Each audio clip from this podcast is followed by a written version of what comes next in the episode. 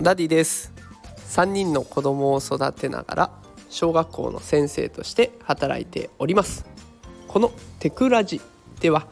最先端のテクノロジーや子育てのテクニックを紹介して子育てを少しでも楽にしていくそんなことを目指しております。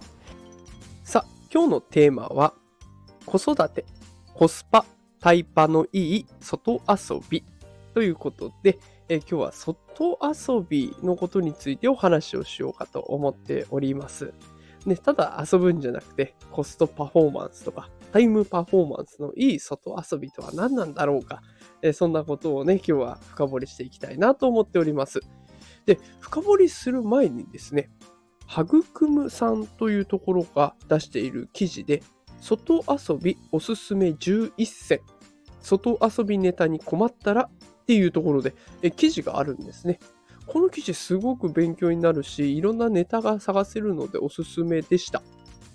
で読むだけでね、とっても勉強になるんですけれども、個人的にはこのはぐくむさんの記事よりも、もっとコスパもタイパもいい外遊びがあるよなと思ったんです。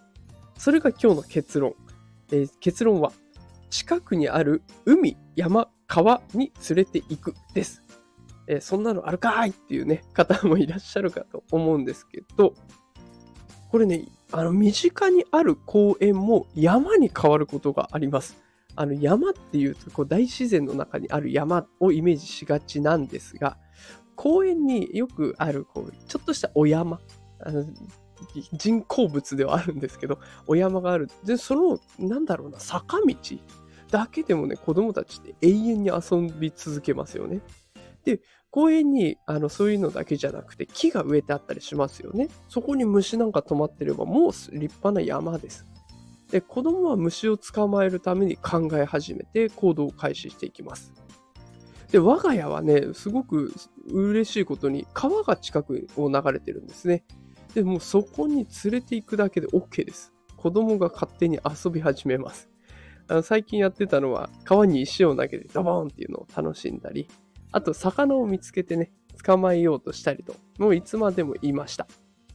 や、大人があれこれ手を出すのもすっごい大切だとは思うんですけれども、自然の力を借りる。これがね、コストパフォーマンスもタイムパフォーマンスもいい、えー、遊びかなと思いましたので、今日は紹介をさせてもらいました。ぜひね、これを聞きのあなたも、近くのものを海とか山とか川に見立てて楽しむっていうところを一つ試してみてはいかがでしょうか。え今日の、ね、放送が子育てのヒントになったら嬉しいです。さということで、毎日こういった子育て情報を発信しております。テクノロジーのこともね、あの発信する機会ありますので、よかったらフォローしておいてください。それでは今日も最後まで聞いてくださってありがとうございました。また明日夕方5時にお会いしましょう。それでは皆さん、また明日。さようなら。